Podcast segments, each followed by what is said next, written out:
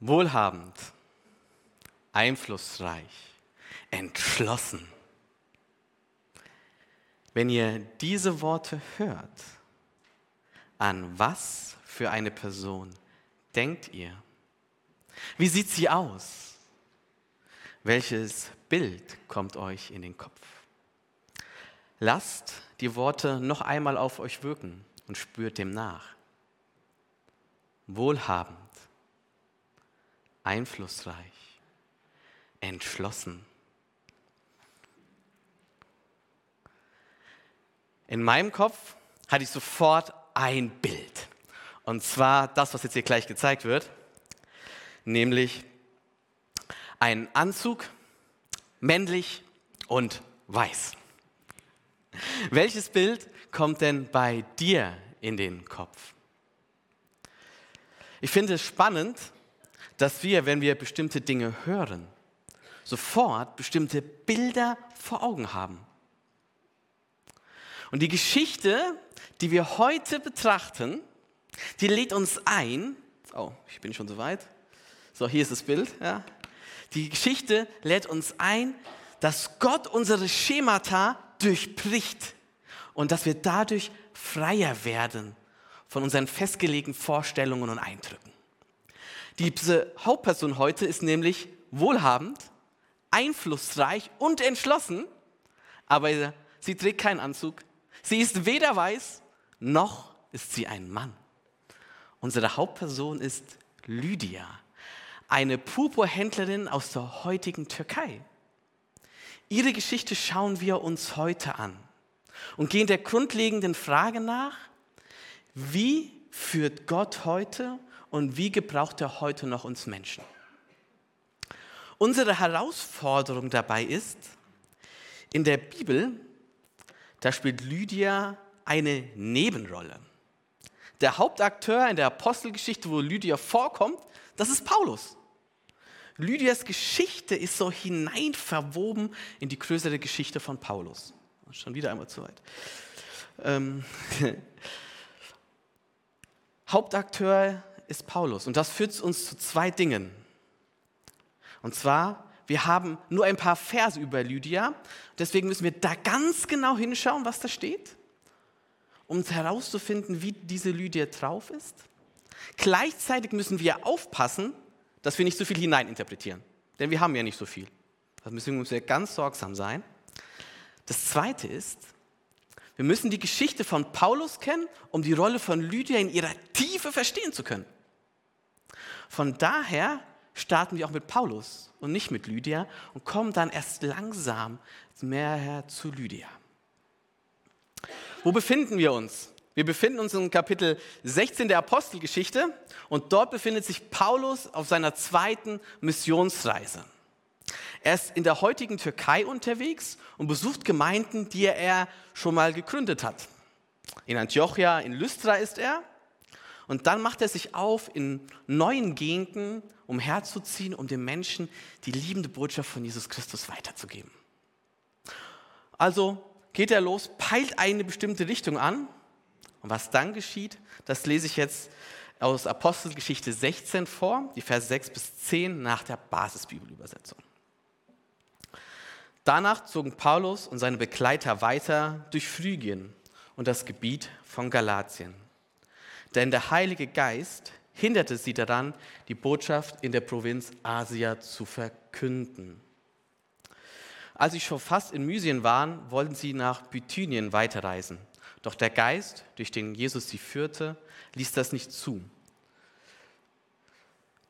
Also zogen sie durch Mysien und kamen zum Meer hinab nach Troas. In der Nacht hatte Paulus eine Erscheinung. Ein Mann aus Makedonien stand vor ihm und bat, komm herüber nach Makedonien und hilf uns. Gleich nachdem Paulus die Erscheinung gehabt hatte, suchten wir nach einer Möglichkeit, um nach Makedonien zu gelangen. Denn wir waren sicher, Gott hatte uns dazu berufen, den Menschen dort die gute Nachricht zu verkünden. Paulus geht los. Er will Menschen von Gottes Liebe erzählen. Und zweimal hindert ihn der Heilige Geist, diese Botschaft von Jesus Christus in eine Region hineinzutragen. Wir wissen nicht, wie der Heilige Geist das anstellt, ob der ein Stoppschild aufgestellt hat oder irgendwas anderes. Wir wissen nur, Paulus war auf dem Weg, er wollte sozusagen von seinem Weg links abbiegen in die Region Asia, das ist so die Westküste an der Türkei, und der Heilige Geist sagt, nö, hier geht's nicht lang. Paulus geht dann nach, weiter nach oben in der Türkei und sagt dann, okay, dann vielleicht nach rechts, nach Bithydien, an die, also an die Schwarz, Küste vom Schwarzen Meer. Aber auch hier sagt wieder der Heilige Geist, nö, hier geht's nicht lang. Und so landet er dann an der Küstenstadt Troas, oben links von der Türkei ungefähr. Und als ich dann diese Vers zum ersten Mal gelesen habe, habe ich mir gedacht, Heiliger Geist, was soll das? Warum machst du das? Hier der Paulus, der ist so auf dem Weg, Menschen von dir zu erzählen. Warum hinderst du ihn da dran? Hast du was dagegen? Magst du die Leute da nicht?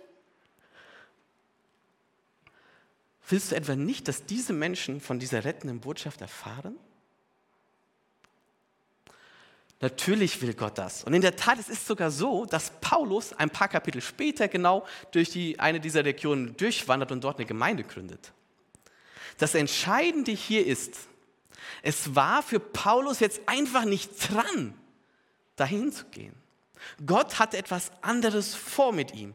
Der Zeitpunkt ist entscheidend. Und mir führt das vor Augen, wie wichtig es ist zu unterscheiden zwischen dem, was aus unserer Perspektive gut und sinnvoll ist, und zwischen dem, was aus Gottes Perspektive jetzt in dem Moment dran ist. Das müssen wir unterscheiden lernen, denn häufig passen diese Perspektiven nicht so ganz zusammen. Ich kenne so viele Christen und Gemeinden, die an Ideen und Veranstaltungen festhalten, weil sie denken, sie sind gut und sinnvoll und sie waren vielleicht auch mal dran, aber die Zeit ist abgelaufen, sie sind jetzt nicht mehr da, wo Gott aktiv ist. Oder in einem Bild ausgedrückt, manche ackern auf einem Getreidefeld, haben es aber nicht mitbekommen, wie Gott weitergezogen ist auf eine Obstplantage und da gerade Äpfel anbaut. Das Entscheidende ist nicht, etwas Gutes zu tun, sondern herauszufinden, wo Gott gerade aktiv ist und sich dort von ihm einspannen zu lassen. Das Dramatische jetzt hier, wo, was ich sehe, ist nicht, dass viele etwas Gutes tun oder so, das finde ich schön. Das Dramatische ist, dass das Zeit, Kraft und Energie kostet, die ihnen fehlt, das zu tun, was dran ist. Und jetzt muss ich aber ganz selbstkritisch gestehen, ich bin ein recht sturer Mensch. Ja, ich war schon sehr häufig auf diesem Getreidefeld. Und von daher stellt dieser Text uns diese selbstkritische Frage. Was ist jetzt dran bei dir? Oder in diesem Bild ausgedrückt, welches Getreidefeld musst du verlassen, um neu Kraft, Zeit und Energie zu gewinnen für die Obstplantage, wo Gott gerade Äpfel anbaut? Und eine Antwort darauf, die finden wir nur, wenn wir uns an Gott wenden im Gebet und uns seine Perspektive schenken lassen. Die bekommen wir nicht, indem wir einfach darüber nachdenken, sondern indem wir ihn fragen, wo willst du hin mit mir? Ich denke, dass Paulus das gemacht hat und dadurch herausgefunden hat, Asien, Bithynien, das ist nicht dran. Da hat Gott ihm den Weg versperrt. Und ehrlich gesagt, das ist ja echt frustrierend, wenn Gott den Weg versperrt. Ich hatte das einmal erlebt, und zwar als ich auf der Suche war, wo, womit Gott mich gebrauchen als Pastor. Äh, bevor ich mich hier vorgestellt habe, habe ich mich noch einer anderen Gemeinde vorgestellt. Anderthalb Monate haben wir uns kennengelernt und wir haben beide festgestellt, Gott will das nicht. Und das war richtig hart und schmerzhaft, das für beide Seiten das festzustellen. Also ich fühle ja mit Paulus, wenn er so dieses Stoppschild von Gott bekommt und denke mir, was soll das? Und ich bin mir sicher, Paulus hat auch mit Gott gehadert, hat ihm vielleicht so Fragen gestellt wie, hier Gott, ich hatte andere Erwartungen. Du hast gesagt, ich soll Apostel sein und hier sagst du, hier geht es nicht lang, da nicht lang. Wo lang denn jetzt, bitteschön? Denn Gott sagt ihm ja nur, hier lang nicht. Er sagt nicht, hier lang geh. In unserem Leben gibt es immer wieder Phasen, in denen Gott Wege verschließt, aber noch nicht zeigt, was der nächste Schritt ist. Und diese Wege, die Gott verschließt, Das können auch Wege sein, die wir nur für Gott gehen wollten. Und wir bleiben dann fragen zurück, Gott, was jetzt? Wo soll es lang gehen? Und diese Geschichte von Paulus, die ernüchtert mich da ehrlich gesagt ein bisschen. Denn Gott lässt sich da echt Zeit, bis er Paulus da Klarheit drüber gibt. Manchmal dauert es wirklich lange, bis wir verstehen und wissen, wo Gott uns hinsenden will. Manchmal ist das ja schon fast unerträglich lange. Wir müssen warten. Und da brauchen wir Geduld. Wenn du also dich fragst, Gott, wohin soll es denn jetzt gehen? Was hast du mit, dir, mit mir vor? Dann sei geduldig. Bestimme Gott immer wieder im Gebet und ich bin mir sicher, Gott wird dir dann irgendwann auch Klarheit schenken. Das sehen wir bei Paulus. Wir haben jetzt zwar keine konkrete Zeitangabe, allein von der Wegstrecke, die er zurückgelegt hat, war er bestimmt einige Zeit unterwegs, bis er in Troas gelandet ist. Und dann dort in Troas hat er eine Erscheinung. Ein Mann steht vor ihm und ruft, komm nach Makedonien, hilf uns. Paulus erzählt das sofort seinen Reisekollegen und sie deuten das als die Nachricht von Gott. Sie sollen übersetzen nach Griechenland, aufs europäische Festland und sie gehen los. Und jetzt muss man mal ganz genau hinschauen. Paulus hat richtig Dampf im Kessel. Ja. Sofort brechen die auf nach Griechenland, ohne Zwischenaufhalt in den Dörfern und Städten zwischen äh, der Küste und Philippi, rasen sie durch sofort zu dieser Metropole Philippi. Das ist sozusagen die erste Hauptstadt dort. Sie liegt so 10, 15 Kilometer von der Küste entfernt, weil Paulus einfach nicht erwarten kann, zu, zu wissen, wie Gott ihn jetzt gebrauchen will. Er legt keine Zwischenaufhalte und rast dahin. Und dann geht er in Philippi so vor, wie in jeder neuen Stadt, in jeder neuen Stadt. Er versucht, die ortsansässigen Juden zu finden. Wo findet man die? In der Synagoge. Das Problem in Philippi ist nur, da gibt es keine. Der findet sie nicht. Und deswegen geht er am Sabbat außerhalb der Stadt und zu einem Fluss, den Fluss Gangitis, das ist so zwei Kilometer von der Stadt entfernt, weil er vermutet, wenn es hier Juden gibt, dann sind die an dem Fluss, denn man braucht das Wasser für die rituellen jüdischen Waschungen. Deswegen geht er zum Fluss. Und ich, ich stelle mir das wirklich so vor, dass Paulus da richtig aufgeregt hingeht. Ja? ja vielleicht so, wenn man zum ersten Date hingeht oder sowas, so, so, so ein Gefühl halt, ne? so richtig aufgeregt. Denn er hat ja so diese Erscheinung gehabt von diesem Mann, der zu, zu ihm ruft, komm her, hilf uns. Und der hat vielleicht dann auch so schon eine Ahnung, dass dieser Mann genau dort zu finden ist, am Fluss. Und mit jedem Schritt wird er aufgeregter und dann sieht er da ganz am Ende am Fluss eine Gruppe von Menschen und denkt sich bestimmt, da muss doch der Mann sein, der mich sozusagen gerufen hat, den Gott vorbereitet hat. Aber als Paulus näher kommt, stellt er fest, hier sind ja nur Frauen. Gott hat, diesen, hat Paulus diesen langen Weg hier nach Philippi geführt, damit er einen Frauenkreis leitet. Also ich wette mit euch, äh, Paulus hatte eine andere Vorstellung gehabt, was ihn in Philippi erwarten wird. Wir haben auch manchmal falsche Vorstellungen und Erwartungen, wie der Weg verlaufen wird, den Gott mit uns geht, auf den Gott uns führt. Und der Text hier erinnert uns daran, lass dich überraschen. Gott hat andere, kreativere, bessere Wege als die, die wir uns vorstellen können. Und glaub mir, sie übertreffen unsere Vorstellungen und Erwartungen. Daher sei, nicht, sei nicht enttäuscht, wenn es mal anders läuft, wie du es erwartet hast. Lass dich auf Gottes Weg ein. Paulus lässt sich auf Gottes Weg ein, der ihn zu den Frauen geführt hat. Er sucht nicht weiter diesen Mann, den er in seiner Erscheinung hat, sondern er bleibt bei den Frauen und redet mit ihnen. Und er erlebt, Gott hat alles vorbereitet. Ich lese weiter die Verse 15, 14 und 15 aus dem Kapitel 16 der Apostelgeschichte. Wir setzten uns und sprachen zu den Frauen, die in diesem Ort zusammengekommen waren. Unter den Zuhörerinnen war auch eine Frau namens Lydia. Sie handelte mit Purpurstoffen und kam aus der Stadt Thyatira. Lydia glaubte an den Gott Israels. Der Herr öffnete ihr das Herz sodass sie den Worten von Paulus aufmerksam zuhörte. Sie ließ sich taufen zusammen mit ihrer ganzen Hausgemeinschaft. Danach bat sie, wenn ihr überzeugt seid, dass ich wirklich an den Herrn glaube, dann kommt in mein Haus. Ihr könnt bei mir wohnen. Sie drängte uns, die Einladung anzunehmen. Gott öffnet Lydia das Herz. Ich liebe diese Formulierung. Sie zeigt uns, Gott ist derjenige, der Menschen zu sich führt. Egal wie gut Paulus predigt oder ich oder jemand von euch. Entscheidend ist, dass Gott das Herz von Menschen für seine Botschaft öffnet. Und das entspannt mich erstmal total. Zugleich zeigt es mir erneut, wie wichtig es ist, mit Gott zusammen auf der Obstplantage unterwegs zu sein. Denn dort ist ja alles vorbereitet. Dort öffnet er die Herzen für Menschen. Wenn Gott uns führt, dann führt er uns in vorbereitete Situationen und auf vorbereitete Menschen. Wie hier bei Lydia.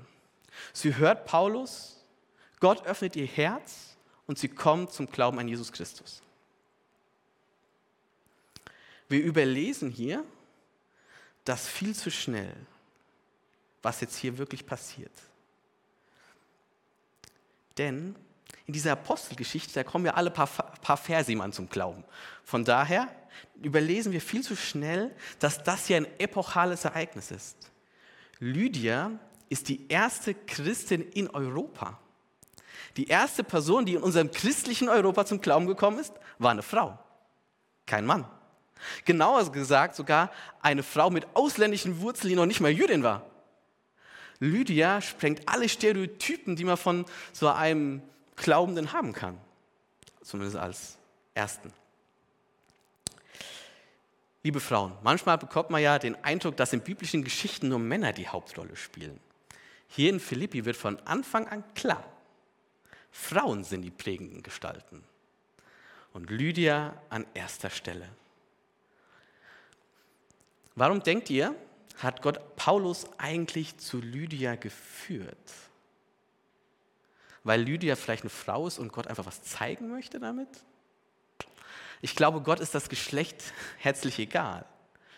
Ich glaube, Lydia war einfach die Person, die am besten für eine neue Gemeinde in Philippi geeignet war. Schauen wir uns diese Frau doch mal an, wie sie uns vorgestellt wird. Lydia handelt mit Purpurstoffen. Purpur, das ist so ein violetter Farbstoff, musste ich erst googeln. Und Purpur war in der Antike der kostbarste Farbstoff, mit dem Stoffe und Wolle gefärbt wurden. Warum? Es liegt nämlich an der Herstellung. Die Farbe wird aus der Drüse von einer Schnecke gewonnen, der Murix plandaris, auch Purpurschnecke genannt. Und für ein Gramm Farbstoff benötigte man 10.000 bis 12.000 Schnecken.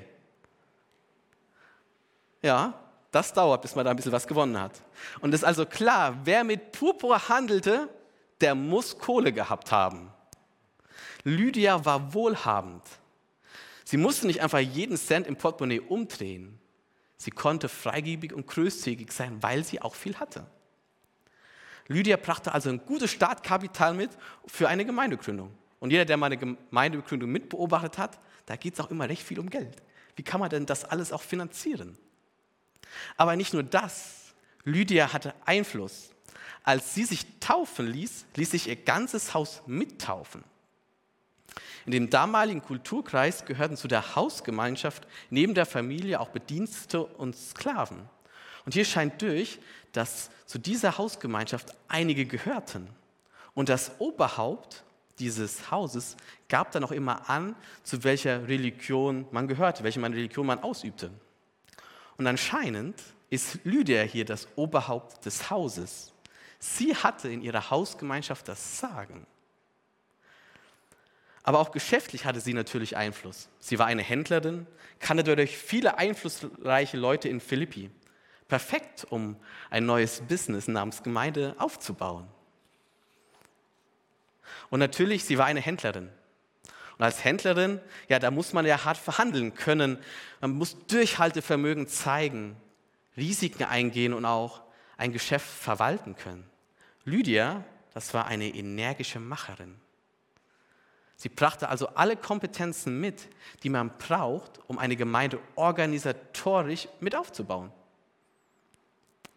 Und Gott wählt diese Frau aus, um seine Gemeinde in Philippi zu gründen. Er führt Paulus zu ihr, weil er weiß, Lydia, die wird eine der Multiplikatoren dieser Gemeinde sein. Wenn die mit an Bord ist, dann geht es richtig rund in Philippi. Und mich fasziniert dabei, Gott gebraucht Lydia so, wie sie ist. Sie muss sich nicht ändern oder etwas vorspielen. Sie wird so gebraucht mit ihrer Geschichte, mit ihrem Job, mit ihrer familiären Situation, mit ihren Begabungen und Fähigkeiten gebraucht Gott sie, um einen Unterschied in Philippi zu machen. Und wenn wir das auf uns heute übertragen, können wir das für uns so mitnehmen. Gott gebraucht dich so, wie du bist. Du musst dich nicht erst verändern, bevor dich Gott gebrauchen kann. Du musst nicht zu so einer Lydia werden, musst du jetzt nicht einfach mit Puperstoff im Handel und eine Händlerin werden. Gott gebraucht dich so, wie du bist, mit dem, mit deiner Geschichte, mit deiner Persönlichkeit, mit deinen Fähigkeiten und Begabungen, die du schon von Anfang an hast und die du dir in deinem Lauf deines Lebens erworben hast. Klar, wir dürfen vieles auf dem Weg mit Gott lernen und uns auch weiterentwickeln. Wäre ja auch schade, wenn nicht. Aber das Grundlegende ist, so wie du bist, will Gott dich hier gebrauchen, wo du bist. Hier, wo du lebst. Denn das Entscheidende ist nicht, was du mitbringst, sondern dass du dort bist und unterwegs bist mit Gott, wo er gerade handeln will, weil er alles vorbereitet und dich dort einsetzen und gebrauchen möchte. Wir müssen nicht zu einer kleinen Lydie mutieren. Und doch denke ich, wir können auch etwas von ihr lernen. Schauen wir uns dafür nochmal genauer Vers 15 an. Lydia bat sie, wenn ihr überzeugt seid, dass ich wirklich an den Herrn glaube, dann kommt in mein Haus. Ihr könnt bei mir wohnen. Sie drängte uns, die Einladung anzunehmen.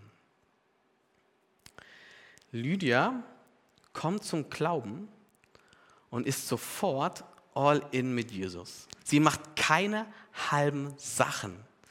Sie will zeigen, dass sie es ernst meint und konfrontiert daher Paulus mit dieser hartnäckigen Einladung, zu ihm, zu ihr zu kommen und bei ihr zu wohnen. Der Glaube wirkt sich sofort auf ihre komplette Lebensgestaltung um. Ich weiß jetzt nicht, ob ihr jetzt einfach mal so jemanden, oder es sind ja mehrere Männer sogar gewesen, in euer Haus einladen würdet, und, um sie zu bewirten und zu beherbergigen. Das ist anstrengend, das kostet Zeit und Kraft.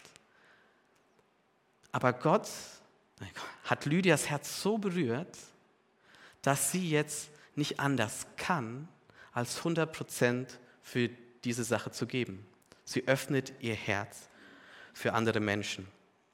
Und ich finde es bemerkenswert, wie konsequent sie das lebt. Und das hinterfragt mich auch immer, wo ich Kompromisse eingehe, wo ich vielleicht auch zu faul bin, meinen Glauben zu 100 Prozent zu leben. Bevor ich den nächsten Punkt sage, schließt einmal kurz eure Augen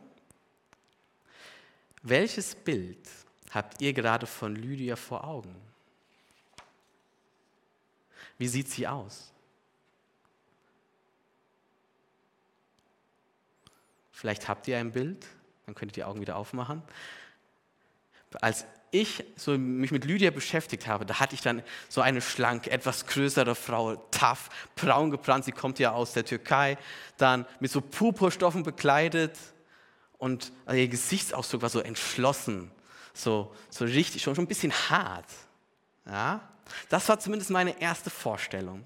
Bis ich dann weiter in diesem Vers gegraben habe. Und da hat sich mein Bild komplett verwandelt. Und ich habe mir gedacht, Lydia, heute könnte auch gut eine afroamerikanische Big Mama sein. Ja, ja warum? Ja, Lydia verkörpert für mich radikale Gastfreundschaft, die gar keine Widerworte duldet. Lydia bedenkt Paulus so lange, bis er zusagt, okay, ich wohne bei dir. Paulus scheint das ja nicht so gewollt zu haben. Aber Lydia lässt keine andere Option zu. Und später wird auch ihr Haus zu dem Zentrum der Gemeinde. Menschen kommen zu ihr, nicht nur weil sie das Haus öffnet und so dominant auftritt, sondern weil die Menschen sich wohl bei ihr fühlen. Weil sie einen Rahmen schafft, wo jeder sich angenommen und wohl fühlt. Weil Lydia sich so um sie kümmert. Und ich finde es super nachdenkenswert, dass die Gemeinde in Philippi die einzige Gemeinde ist, die Paulus auf seinen Missionsreisen finanziell unterstützen durfte. Paulus hat den Grundsatz, ich will keiner Gemeinde zur Last fallen. Nur Philippi durfte ihn finanziell unterstützen. Ich bin mir sicher, das hängt mit Lydia zusammen. Ich glaube, die hat zu Paulus gesagt, Paulus, ich weiß, du willst das nicht, aber hier, nimm das Butterbrot mit. Ich habe hier noch ein bisschen Geld für dich. Ich, nein, lasse ich einfach nicht zu. Egal was Paulus machte, er konnte sich nicht sozusagen von dieser radikalen Gastfreundschaft da befreien. Das ist so meine These. Und durch diese radikale Gastfreundschaft wird das Haus von Lydia wirklich zum Zentrum dieser Gemeinde.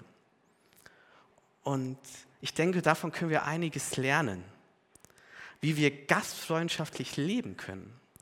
Ich weiß nicht, ob es euch aufgefallen ist, aber ihr Hamburger, ihr seid schon recht zurückhaltend. Ja?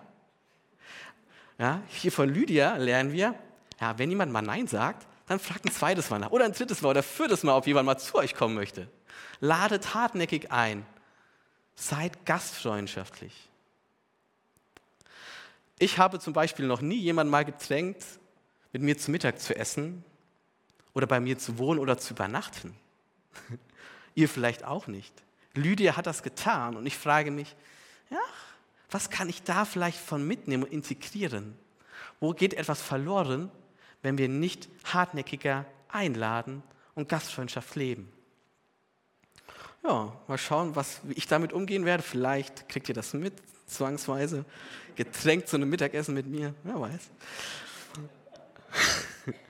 ja, ich vermute auf jeden Fall, dass diese radikale Gastfreundschaft, die Lydia gelebt hat, mit ihrer entschlossenen Art, mit zum Gemeindewachstum beigetragen hat. Kurze Zeit später sind Silas und Paulus im Gefängnis. Bevor sie dann Philippi verlassen, gehen sie zum Haus von Lydia und dort wird äh, von geschildert, dass dort die Brüder und Schwestern zum Gebet zusammenkommen.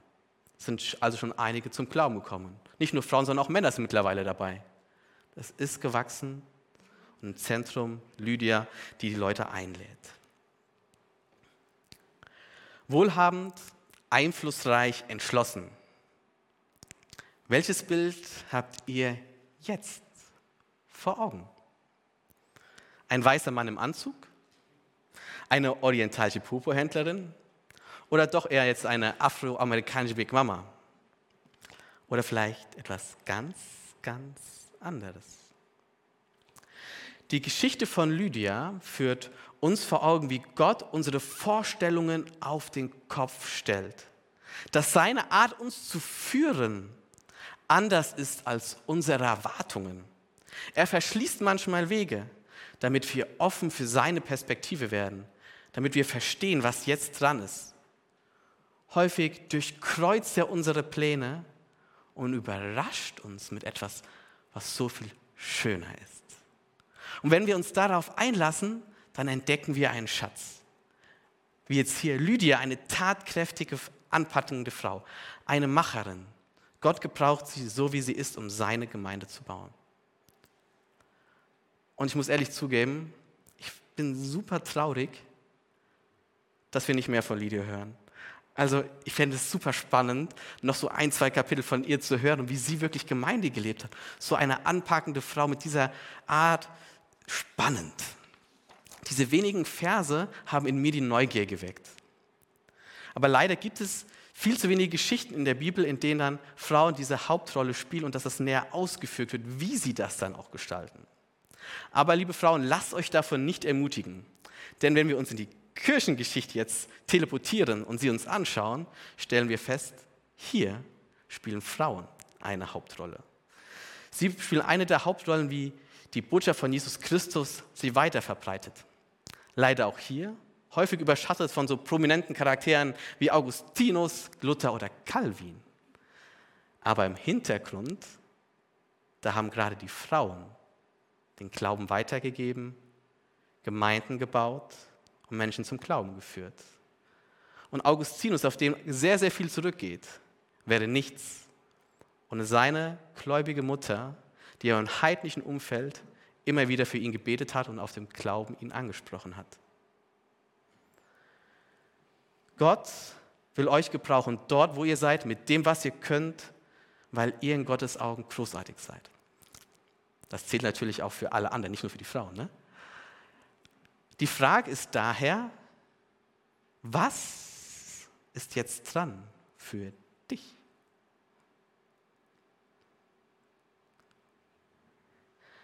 Abschließend möchte ich das Ganze, was ich gesagt habe, noch einen Rahmen setzen. Für manche ist vielleicht diese Frage, was ist jetzt dran für mich, etwas unter Druck setzend. Und deswegen möchte ich dich an etwas erinnern. Gott liebt dich, weil du sein Kind bist und nicht, weil du etwas Bestimmtes tust. Und Gott lädt dich, lädt uns ein mit auf seine Obstplantage, nicht weil er Arbeiter dort braucht, sondern weil es uns selbst super gut tut, dort mit Gott am Werk zu sein. In der Bibel wird uns Gott als ein wunderbarer Hirte beschrieben, der uns zu frischem Wasser führt. Und Gottes Führung ist genau dahin. Er führt nicht in die Wüste, wo wir arbeiten müssen. Er führt zu frischem Wasser, wo wir erquickt werden und ihm immer wieder neu begegnen. Gott treibt uns nicht mit der Peitsche zur Arbeit, damit wir endlich loslegen, sondern er führt uns auf einen Weg, der uns selbst gut tut. Und damit wir das nicht vergessen, singen wir jetzt das Lied